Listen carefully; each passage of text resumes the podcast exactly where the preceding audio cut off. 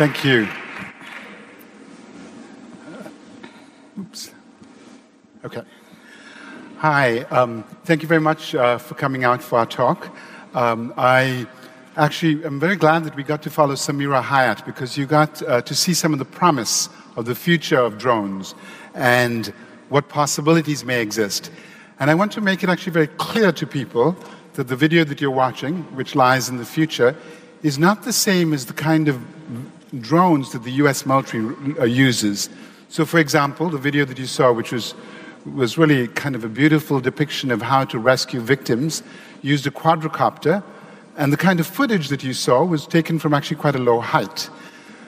What the US military uses is drones that fly at greater heights and use different technologies, which I'm about to demonstrate to you.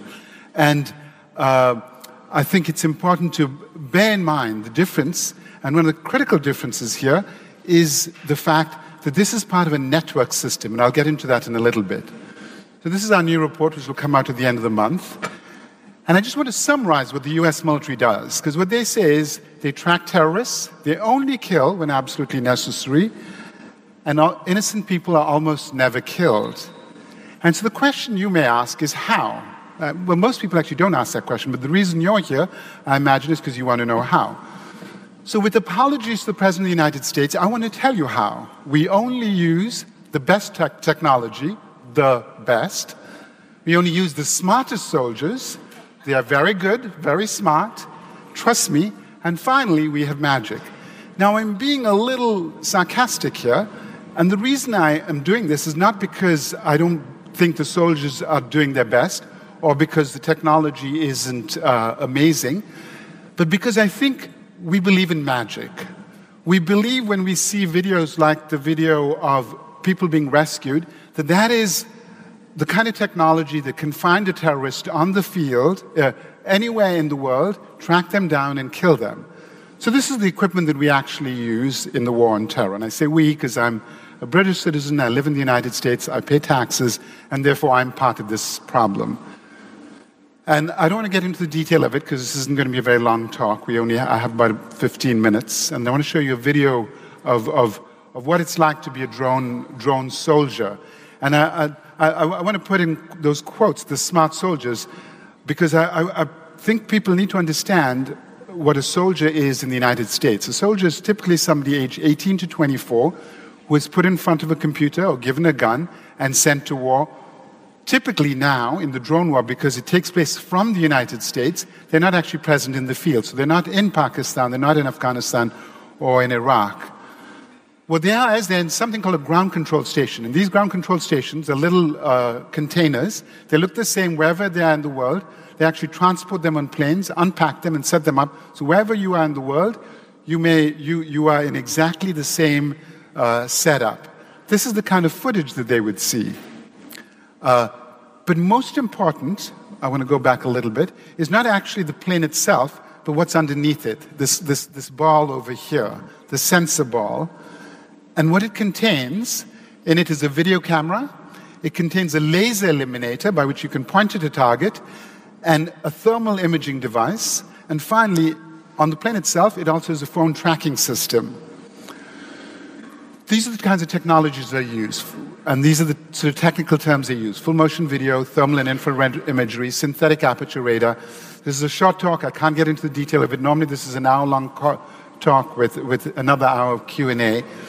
So I want to get into some of the explanation of how the system works. It's not the drone itself. It's actually really important to understand the drone is one element of a bigger system, a military system that is global. And uh, there's a, a, a, commander in the US military who uses this, this, this description that I really like, like. His name is Deptula. He's now retired. And he says, when we think of drones, you must understand the drone is simply a piece of fiberglass in the sky, they're mostly made of fiberglass, with sensors. And what's important is not the drone, but the sensors on it, and the fact that they feed into something called the Distributed Common Ground System. And Lisa actually worked on the Distributed Common Ground System, so she'll tell you more about it. Now, in the very short time that I have, I want to demonstrate to you the difference between the fo- uh, footage that you saw from Samira and what soldiers actually see. So this is actually the quality of the video footage, and I apologize because obviously we're not in front of a screen. I'm, I'm projecting it, so there's more compression and things like that. But this is roughly the quality of what they actually see on a predator. In the newest videos, they can see something of this quality. Now, of course, you're perhaps further down in the, the hall, but it should be pretty obvious to you it is not possible to figure out whether these are men, women, or children. You could easily be fooled. And in fact, the military is a system to try and figure out how good the quality of the imagery is. And it's called the NIIRS system, the video NIIRS system. And typically, the predator carries equipment that can see a large truck. If you have a high definition and a faster moving thing, you can see an individual moving through a market. And it's only if you have something that's a very high quality, what's called NIIRS 8, that you can actually make out somebody holding up a, a, a gun. So the reality is, in fact, from a predator, which is flying about three kilometers up in the sky, the quality that you can actually see is only able to make out individuals as opposed to the specific people that they are. This is more detailed. I won't bore you with it. Uh, those are the kinds of actual cameras they use. But what's most important is this thing over here. And unfortunately, got a little cut off. And this little number here is the speed of the transmission. And so, one of the things that's really important in a drone is not the quality of the camera, but the quality of the transmission, because that video has to go via satellite all the way across the other side of the world. And a Predator can only actually transmit about 3 megabytes per second. And therefore, you can only see truck sized objects. It's only once you get to a Reaper that you can really make out individuals. You cannot see people's faces. You cannot make them make out uh, whether or not they're holding a cell phone. This is the quality, this, is, this is high quality imagery, NIIRS 8. So that's the best they can do. So what does the military do? They rely on, um, uh, and, and uh, we, we talked a bit about video. I want to switch now to talking about thermal imagery. So the, the, what the US military does is they use these 10 different kinds of uh, technologies and they combine them. So if one is not perfect, they then take the second technology and the third technology. The problem with having 10 bad technologies is you have, you have what's called confirmation bias. Mo- if you have one error, it is compounded by the second error.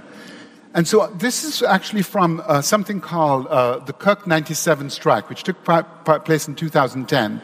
And I don't know if you can read it, but basically I'll read the sentences highlighted in yellow. And this is a sensor operator, the camera operator, talking to the pilot. And what he says is, the only way I've been able to see a rifle if they move them around when they're holding them when with muzzle flashes out, flashes out, or slinging them across the shoulders.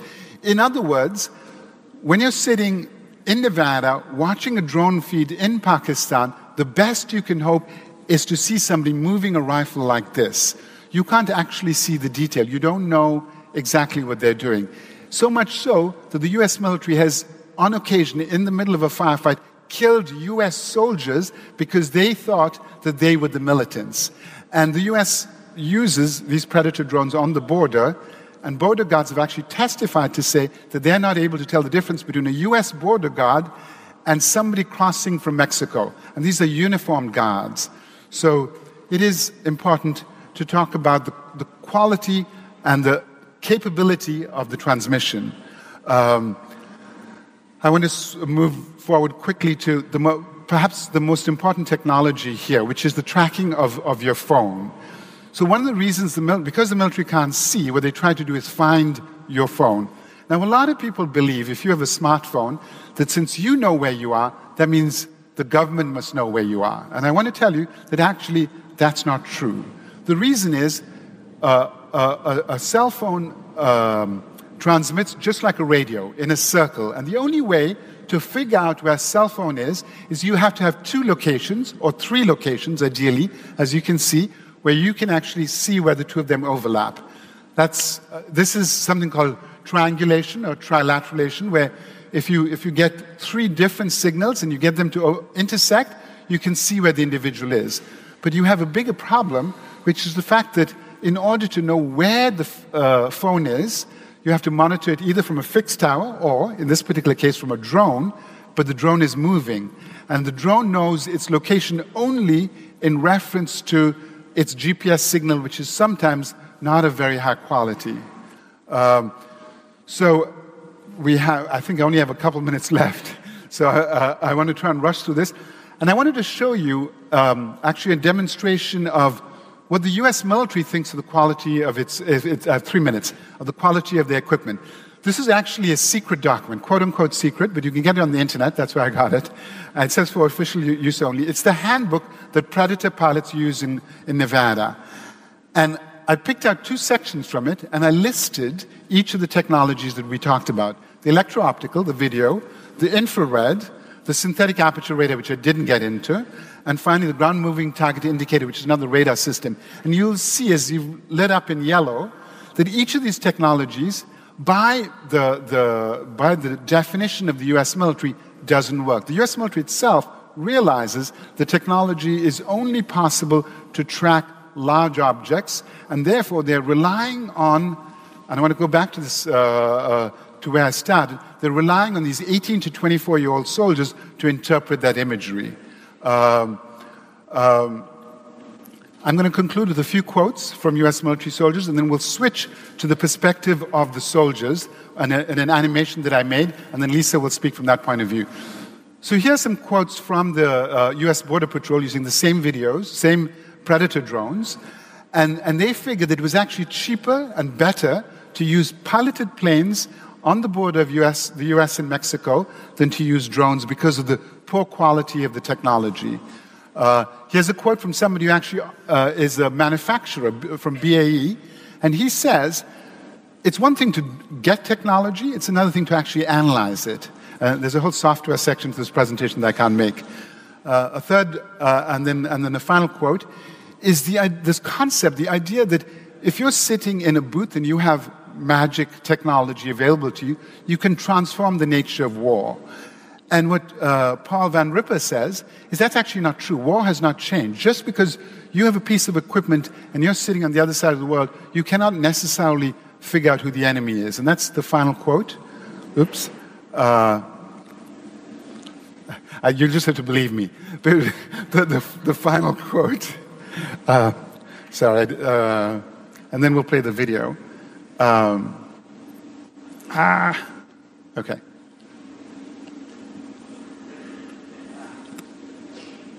So this is now I, have made pre- this presentation actually to somebody who worked in the National Security Council, and this person told me that the commanders would often come and tell the politicians that their technology. The politician would say, "We want this drone to go to Syria and show us something," And the commanders would say, well, we know this technology doesn't work. It's useful for certain things, but it cannot find a terrorist, find them guilty, and then be used to kill them. So essentially, that's what this, saying, uh, this says. Now, we're going to switch to this two and a half minute animation, and then Lisa's going to speak. And hopefully that will put it into some perspective. Intelligence is. Battles are lost because of simple human errors. Technology was supposed to change all that. With drone surveillance, we can beam data across the world in real time. We can track down our enemies from the US and create less collateral damage. Sounds simple, right? Well, imagine for a moment that you were given an order to track down and kill a suspected terrorist.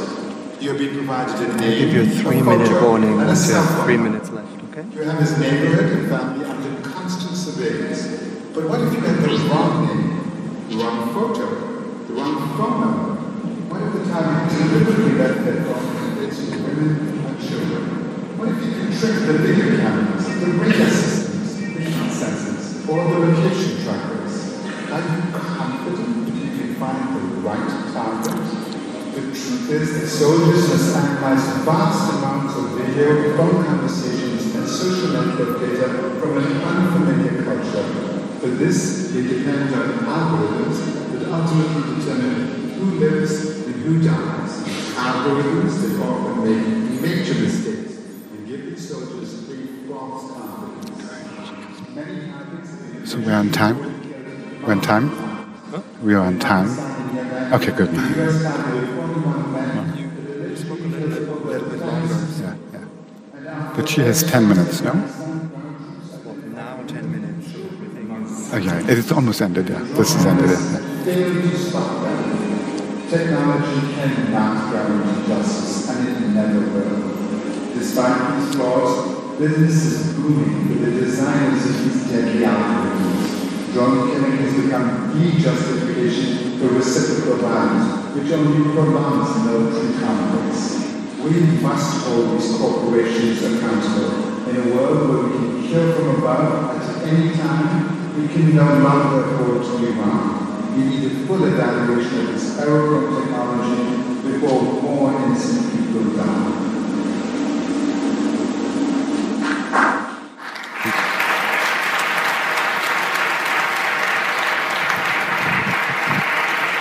Now you're on, so you get to speak, Kevin. Hi, my name is Lisa Ling, and I used to work on that system. Um, I want to say something and make it pretty clear that I didn't give Pratap any classified information. He dug all of this stuff up on the internet without my help.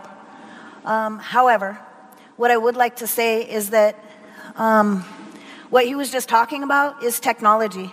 And technology is great. I love technology. Um, I'm a geek at heart, I'm a hack. But what I want to say about technology is that what people miss in the conversation is the humanity. What we're talking about is a human life. So imagine you're sitting in your car and you're trying to find an ice cream parlor. And you're trying to go get ice cream with your family, and sometimes the GPS gets it wrong, right? Sometimes you end up in front of a burger joint or somewhere else, which is fine when you're looking for ice cream. But it's not okay when we're talking about human lives. It is absolutely not okay.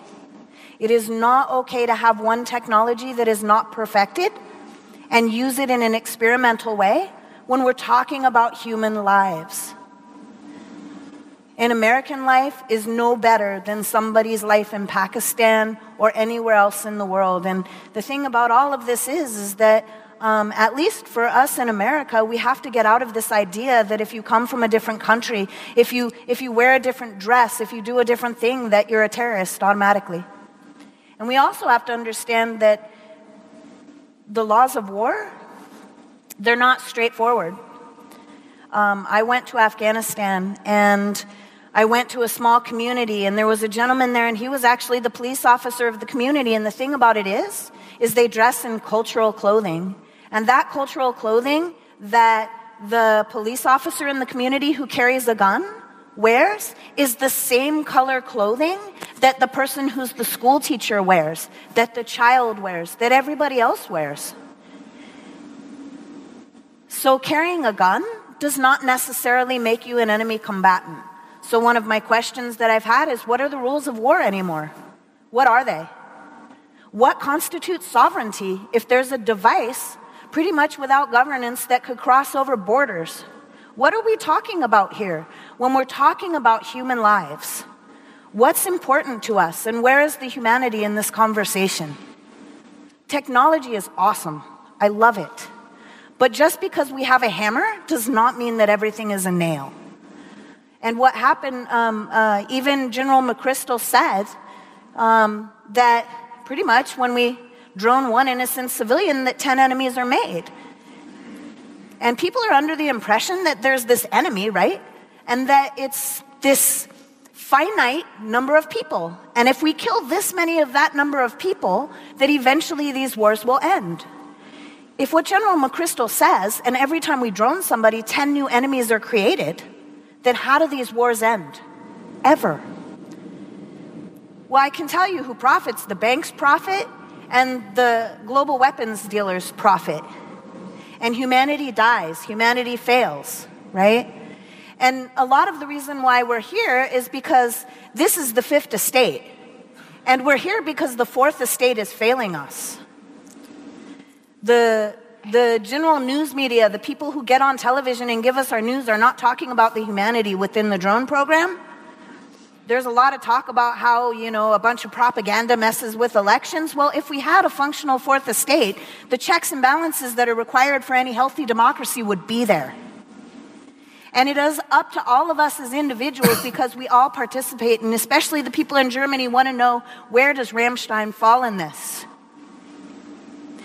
This is a distributed system, and what that means is that the responsibility and the culpability is distributed among all of it. People look at a drone and take that as separate, right? That would be like taking one weapon away from an entire brigade and thinking that that brigade and group of soldiers is now no longer a group of soldiers. The whole thing is a weapon system. It's a weapon. It spans the globe. And there are many military bases, there are many pieces of communication, there are many things that are encompassed in this thing. And every year when I pay my taxes and it goes into the military industrial complex, I am complicit. I think that we have to stop taking this apart and going, well, how much responsibility does this over here have? And how much responsibility does this over here have? And start looking at the people who are, who are funding this, who are driving this. And that is the, the global arms trade. That is, you know, policy, politics, all of that stuff. And we need to put it together. If you have one communications cable that does one thing that goes to your country, through your country, and it ends up with one innocent Pakistani dead, that country is complicit. Whether or not there's a weapon or one single thing or one little thing here or there doesn't matter. If you are any part of this global system, you're complicit. And we all, as human beings, need to stand up and understand that, you know, this idea, terrorism is an idea. And the other thing that we need to understand is that from the ground, nobody knows when there's going to be a piece of ordnance falling from this thing that's been flying over them for days. Imagine right now if we had a drone flying under us. Nobody is immune. If you're a doctor, you can be droned. If you're an infant, you can be droned. If you're a teacher, you can be droned. Imagine if there's a drone above us right now. I'd be terrified. That's called terror. So, in my worldview, armed drones are terror, and we cannot fight a war on terror with more terror. It can't be done.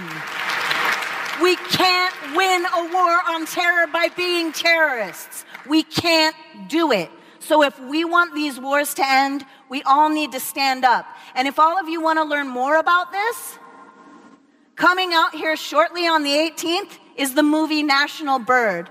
Myself and two other whistleblowers are in that film. And if you want to hear our stories, I hope that you go see it, that you share it with your friends, and that we all start talking about the human beings in all of this. Thank you.